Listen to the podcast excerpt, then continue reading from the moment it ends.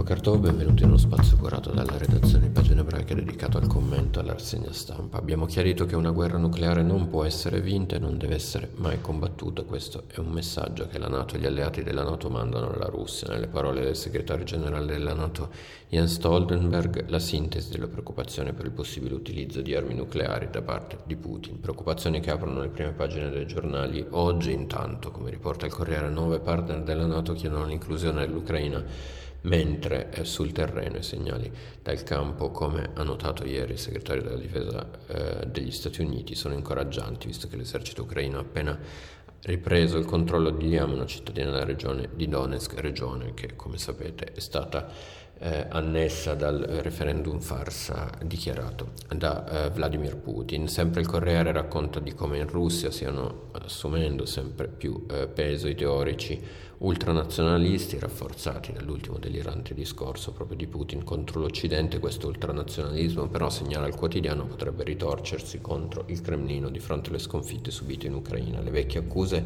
di timidezza adesso diventano critiche aperte all'esercito e alla leadership russa in Ucraina, segnala il Corriere Corriere, il movimento imperialista ha appena affermato che la Russia ha già perso la guerra delle idee perché i suoi soldati non capiscono per quale motivo stanno combattendo. Il timore è che questo possa portare a un'ulteriore escalation e non a un'apertura del dialogo. Dal messaggero al Corriere Repubblica, tutti i quotidiani italiani riferiscono invece di un'altra eh, notizia drammatica, ovvero l'arresto cinque giorni fa in Iran di una ragazza romana, Alessia Piperno, 30 anni. Sto bene, ma qui ci sono persone che dicono di essere dentro da mesi senza un motivo, temo di non uscire più, aiutatemi. Le sue parole ai genitori intervistati dal messaggero. Sui social il padre, come ricostruiscono i diversi giornali, ha lanciato un appello raccontato la situazione. Ci siamo subito mossi con la Farnesina, abbiamo chiamato l'ambasciata italiana a Teheran, ma ancora non sappiamo niente, neanche il motivo della reclusione.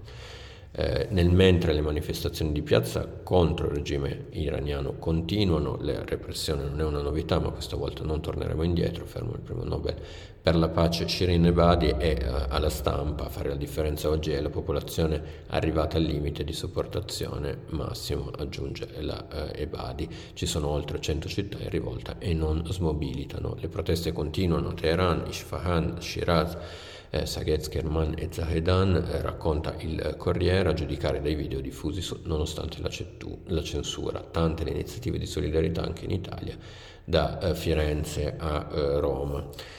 Um, parliamo uh, d'altro, parliamo di cultura. A un anno dalla morte del grande scrittore Antonio De Benedetti, la moglie Paola Frandini ha svelato un immenso patrimonio letterario mai pubblicato, 110 racconti, una settantina di poesie. Molti racconti, spiega Frandini a Repubblica, sono di argomento ebraico e legati al celebre al padre il celebre critico Giacomo De Benedetti, autore del noto testo 16 ottobre 1943. Tra le carte ho trovato un'autointervista sul padre, afferma Frandini, comincia facendo sua la frase della lettera al padre di Kafka, avevo paura di te. Poi la paura fa posto a sentimenti complessivi e complessi diversi, fino a provare piena eh, pena per, la, per, l'uomo Giacomo, il coraggio e la fermezza di Giacomo contro la paura delle leggi razziali, contro l'emarginazione, contro il dover rinunciare al proprio nome e dover però mantenere l'immutato il suo stile per non allarmare i figli ancora piccoli, insomma vincere il dolore con la volontà.